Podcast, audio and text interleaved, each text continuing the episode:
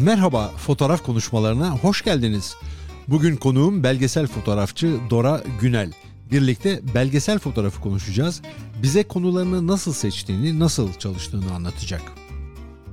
Merhaba Dora Günel, nasılsınız? Teşekkürler, iyiyim. Umarım sizler de iyisiniz. Teşekkürler. Dora sizinle e, bugün fotoğraf maceranızı konuşalım istiyorum. Belgesel fotoğrafçılık alanında önemli işleriniz var. Bunların içinde benim en dikkatimi çekenler Kemal Cengizkan'la birlikte gerçekleştirdiğiniz iç kalpakçı çıkmazı ve daha sonra yaptığınız doğum, yaşam, Alzheimer, ölüm başlıklı çalışmalarınız. Bu çalışmaların Türkiye'de genel olarak gördüğümüz işlerin epey dışına çıktığını ifade etmek istiyorum. Ayrıcalıklı işler diye düşünüyorum. Zaten bunlardan daha detaylı söz edeceğiz bu konuşmamızın içinde. Tabii başka çalışmalarınız da var. Sizi takip eden fotoğraf severler mutlaka bilir. Ünvansız bir fotoğraf kitabı olarak 2012'de Espas Kuram Sanat Yayınları tarafından yayımlandı. Güz Gülleri var, Müseccel Marka Kadırga var, Ötekinin Gölgesi ve daha başka çalışmalarınız da var. Onlardan da söz edebiliriz kısaca bu konuşmada. Fotoğraf serüveniniz bildiğim kadarıyla 1978'de Ankara Fotoğraf Sanatçıları Derneği AFSA'da katılmanızla başlıyor ve projelerle devam ediyor. Büyük Marmara depreminden sonra İstanbul'da Fotoğraf Vakfı'nı kurdunuz. Özcan Yurdalan ve Kemal Cengizkan'la.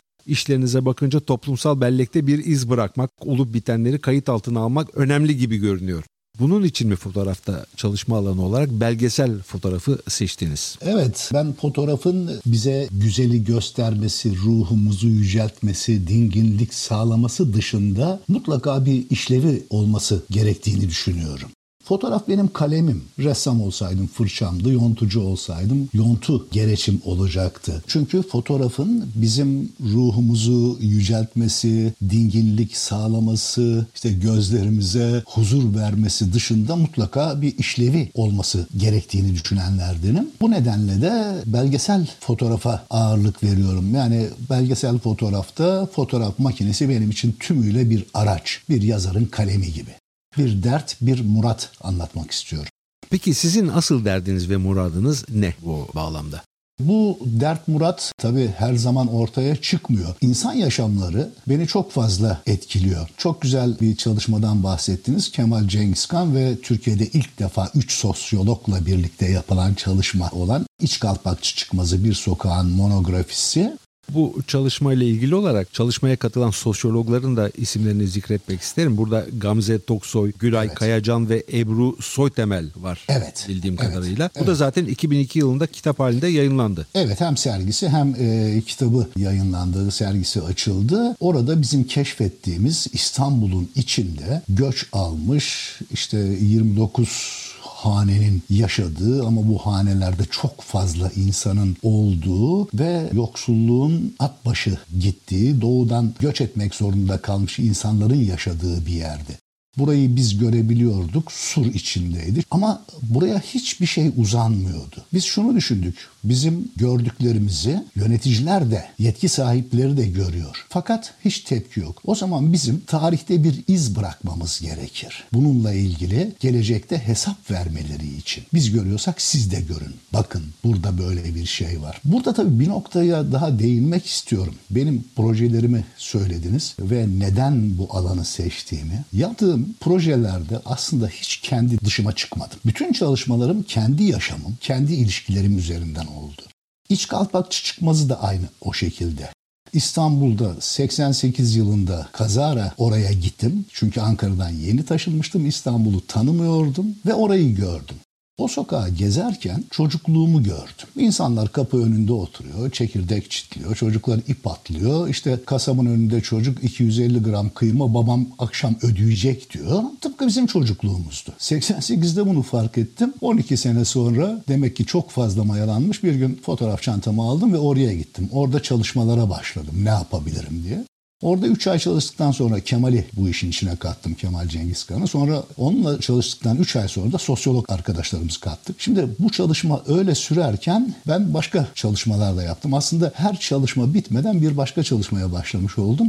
Diyeceğim şu ki bu benim yaşamımdan gelen bir parçaydı. Onu verdim. Sonrasındaki yaptığım çalışma zaten bahsettiniz. İşte doğum, yaşam, Alzheimer, ölüm annemin Alzheimer sürecinden kaynaklanmıştı. Sonrasında unvansız, unvansız benim çalıştığım firmaydı. İşte 42 yıl çalıştıktan sonra ayrıldım ama 33. yılda şunu dedim kendime. Ben atölyeler düzenlediğimde katılımcı arkadaşlara ev yaşamınızı, iş yaşamınızı, sosyal yaşamınızı çekin diyordum. Fakat ben iş yaşamıma hiç objektifi çevirmemişim ve 33 yıl çalıştığım kurumla ilgili nasıl bir proje hazırlayabilirim deyip kafa yorduktan sonra o çalışmaya başladım. O da iki buçuk sene sürdü. Sonra işte biraz evvel bahsettiğiniz Aşkın ve Gölgelerin Kadınları İstanbul'da festivalde açılan sergiydi. O da halamdan yola çıkarak açtım. İngiltere'de yaptığım Ötekinin Gölgesi çalışması oğlum İngiltere'de bir Türk olarak yaşıyor. Eşi bir Katalan ve birlikte yaşıyorlar.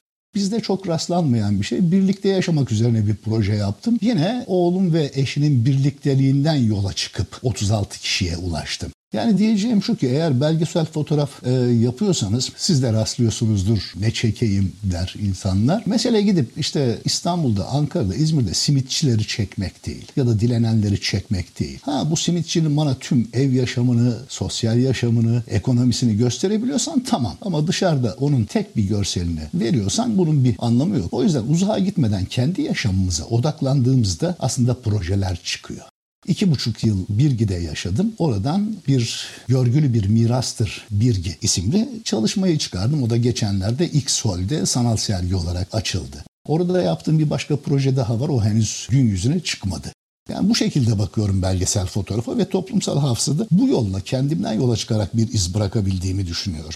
Yani en iyi konuları en yakınımızda, dibimizde, kendi yaşamımızda bulabiliriz diyorsunuz. Kesinlikle bir de bu coğrafya bu açıdan o kadar zengin bir coğrafya ki yani komşunuza gitseniz birkaç gün muhabbet etseniz oradan bir proje çıkabilir. Peki siz hakikaten bu e, projelerin bunları izleyen insanları etkilediğini, gerçekten bunlarla ilgilendiklerini düşünüyor musunuz? Yoksa bu bir evet. yanılsama mı? Güzel, çok güzel bir soru. İnsan ürettiği zaman hep bu kaygıyı duyar. Çok önemli bir nokta. Şöyle düşünüyorum. Eğer bir şey üretiyorsanız yalnız bir sac ayağı üzerine kuruluyor. Yani bunu işte ben çekenim diyelim fotoğrafı çeken ya da projeyi yapan işte karşımda bir çekilen var bir de izleyen var. Eğer çektiğim konuyu konunun içine katabildiysem, o da benimle birlikte tümüyle bu işin içine girdiyse ve üçüncüde yani izleyende de aynı etkiyi bırakabiliyorsa o zaman başarıya ulaşmıştır diyorum.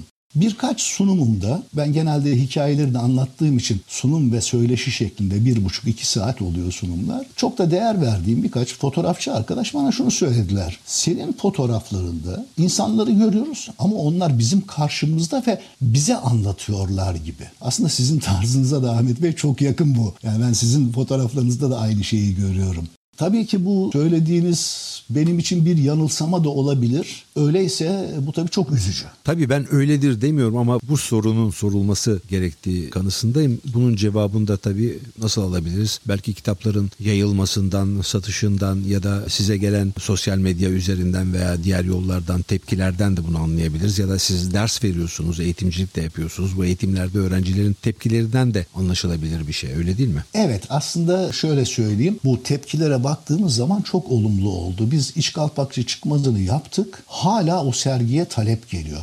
İşte bu yurt dışında da açıldı. Almanya'da açıldı. Almanya'da ikinci defa bir müzede açıldı. Berlin'de Fransa'dan davet aldı. Açıldı. Kıbrıs'ta açıldı. Türkiye'de hemen hemen her yerde açıldı. Ve hala bana demin sizin de söylediğiniz gibi onun hakkında biraz anlat diyorsunuz. Demek ki iyi tepki almış. E, doğum, yaşam, Alzheimer, ölüm ise ilginç bir gelişme. Ayşe Arman Hürriyet'te tam sayfa bir röportaj yaptı. Kapaktan girdi ve salonlarda çok büyük etkisini gördüm. Çünkü bu tür sunumların sonunda hep alkış alırsınız. Oysa doğum, yaşam, Alzheimer, ölümün sonunda hıçkırık sesleri ve kesin sessizlik oldu. Bu da bir tepkiydi. Çünkü bize herhalde en yakından dokudan konulardan bir tanesi. Evet. Fotoğraflarınızı biliyorum bu konuyla ilgili çektiğiniz. Annenizin e, evet. yaşamı ve vefatı söz konusu bu hastalığın içinden geçtikten sonra sizin için bu kadar yakın bir kişinin fotoğrafını çekmek, onun içinde bulunduğu süreçleri fotoğraflamak zor olmadı mı? Kesinlikle çok zor oldu. Fakat ona karar verişim ben 2000 yılında babamı kaybettiğimde İstanbul'dan Ankara'ya gittim ve fotoğraf çekmek istedim. O cenazeyi çekmek istedim. Kafamdaki oydu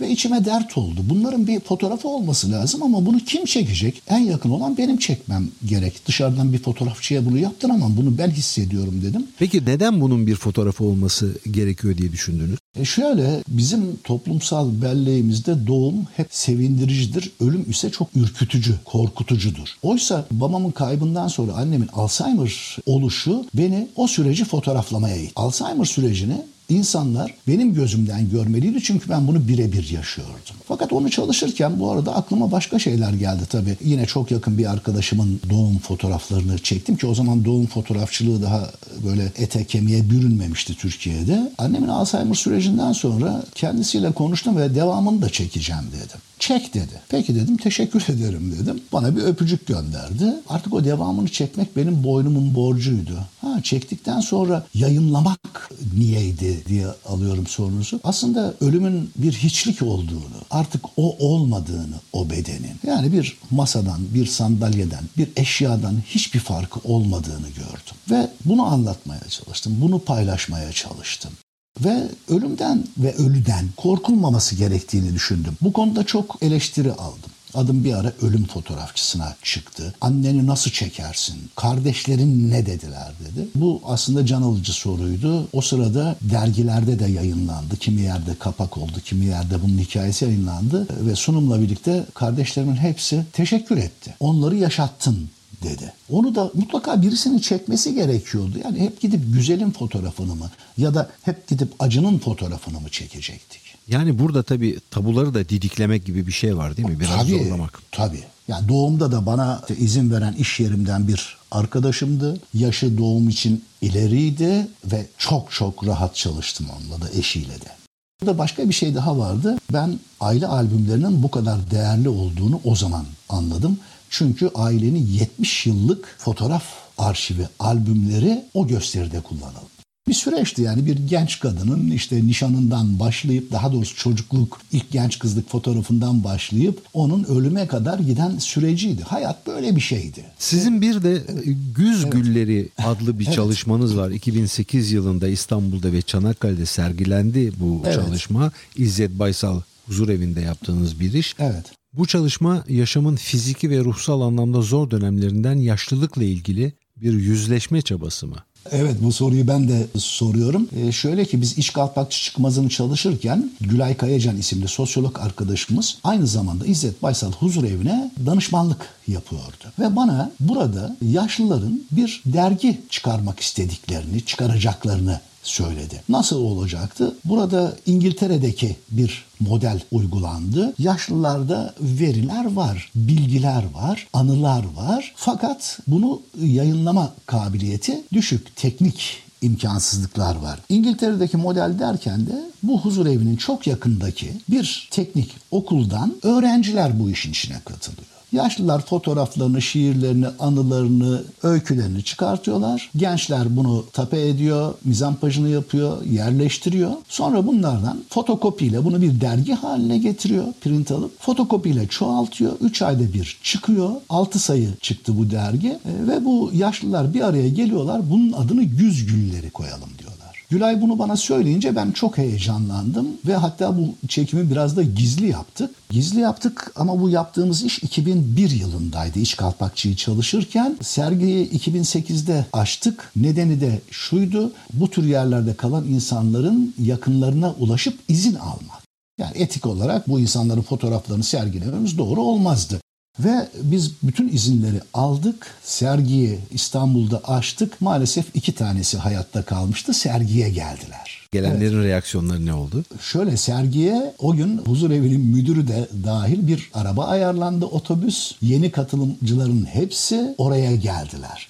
Şimdi bu sergiyle ilgili aslında tepki ne oldu derken sergiye bu insanları götürmeden bir gün önce biz Gülay Kayacan ile yine huzur evine gittik. İşte hazırlıklarımızı yapıyoruz. Bende de fotoğraf makinesi vardı. İşte insanlar fotoğraf çektiriyor. Çünkü huzur evindekiler zaten ilgi bekliyorlar. Fakat bir tane hanımefendi çok şiddetli tepki koydu. Beni çekme, beni çekme dedi. Yok dedim zaten ben konuşmadan kimseyi çekmiyorum. Ertesi gün sergiye geldi. 65 yaşlarında bir hanımefendi. Bana yaklaştı. Sizi tebrik ediyorum ve sizden özür diliyorum dün için dedi. Çünkü dedi ben dedi bir işte üst rütbeli subayın eşiyim. Eşimi kaybettim. Sonra buraya yerleştim. Benim fotoğrafım basında yayınlanırsa eş dost ne der diye düşündüm. Ama yanlış yaptım. İstediğiniz zaman gelip çekebilirsiniz dedi.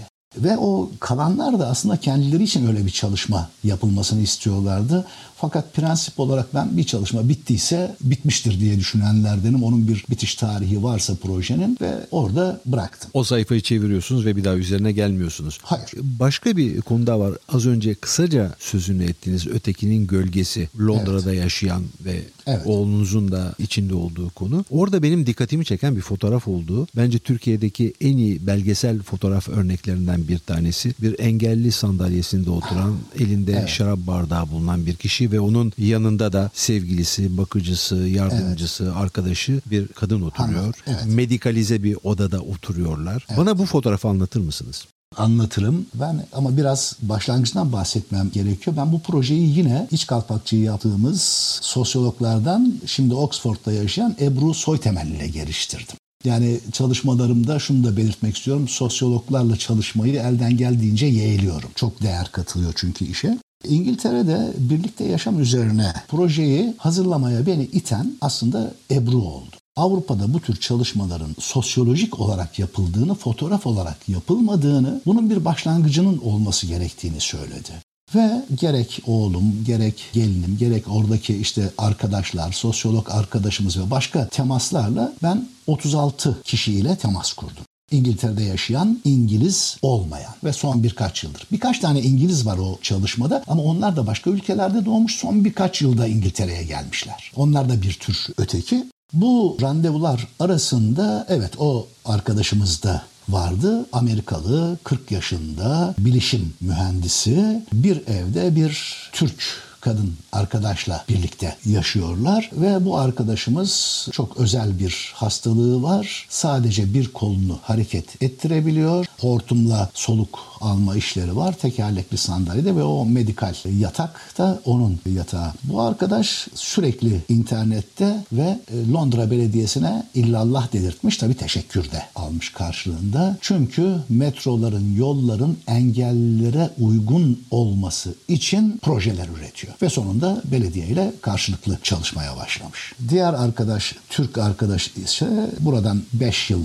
önce benim çalıştığım zamana göre 5 yıl önce İngiltere'ye gidiyor. Orada film ve festival organizasyonları yapıyor ve birlikte hayatlarını sürdürüyorlar. Tabii benim fotoğrafların hikayeleri de çok ilgilendiriyor. Fotoğrafların görselleri kadar ilgilendiriyor. Fotoğrafı çekerken nasıl bir duygu dünyası içindeydiniz? Şimdi fotoğrafı çekmek fotoğrafçı için en kolay şey. Fakat bütün mesele diyalog. Gitmeden önce bunların hepsiyle diyalog kuruyorum haberleşiyorum. Onlarla ilgili demografik bilgiler dışında hayatlarının hikayelerini alıyorum, konuşuyorum.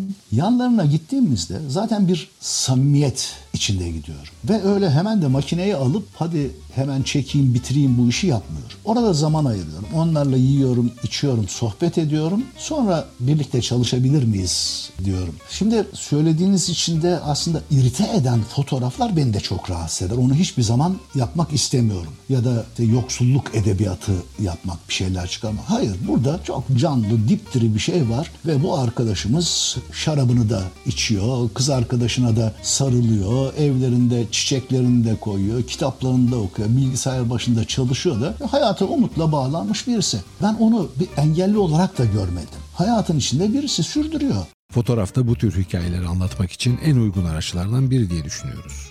Evet, evet. Bu konuşmaya katıldığınız için çok teşekkür ediyorum. Bütün çalışmanızı tabii 20-25 dakikada özetlemek mümkün değil ama bir daha sizinle konuşacağız mutlaka önümüzdeki aylarda. Çok teşekkür evet. ederim. İyi çalışmalar dilerim. Ben çok teşekkür ediyorum. Çok memnun oldum. Bu güzel bir görüşmeydi. Tabii bu konuları anlatmaya başladığımızda yapılan işler o kadar çok fazla hikaye barındırıyor ki çok haklısınız. Kısa zamanlara sığdırmak zor oluyor. Dilerim kısa zamanda görüşürüz Ahmet. Hoşçakalın. Görüşmek üzere. Bugün Dora Günel'le belgesel fotoğrafı konuştuk. Bize konularını nasıl seçtiğini, nasıl çalıştığını anlattı. Önümüzdeki pazar yeni bir yayında buluşmak üzere. Hoşçakalın.